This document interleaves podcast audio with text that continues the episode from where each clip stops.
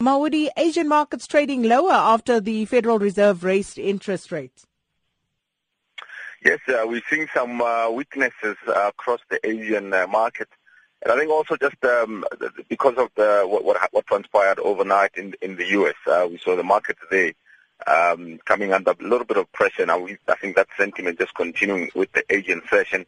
Uh, the U.S. Uh, Fed raised interest rates as expected. The, you know, the expectation was that they were going to increase uh, the interest rates by 25 basis points. They did exactly that. Um, what they've also done, um, which, which um, you know, there was a speculation that, of course, they were going to do, was to try and announce the fact that they are going to be trimming down uh, that balance sheet. Uh, that we know that uh, since the recession that hit the U.S., um, the U.S. accumulated so many bonds. They went on a bond purchase program. They, uh, their balance sheet expanded up to 4.5 trillion US dollars. That's how much um, that uh, their balance sheet is currently sitting at, and uh, obviously not sustainable going forward. And they've had to, uh, they're going to have to trim that. They've announced the fact that they are going to gradually uh, reduce that balance sheet, which was also something that was welcomed by by the market.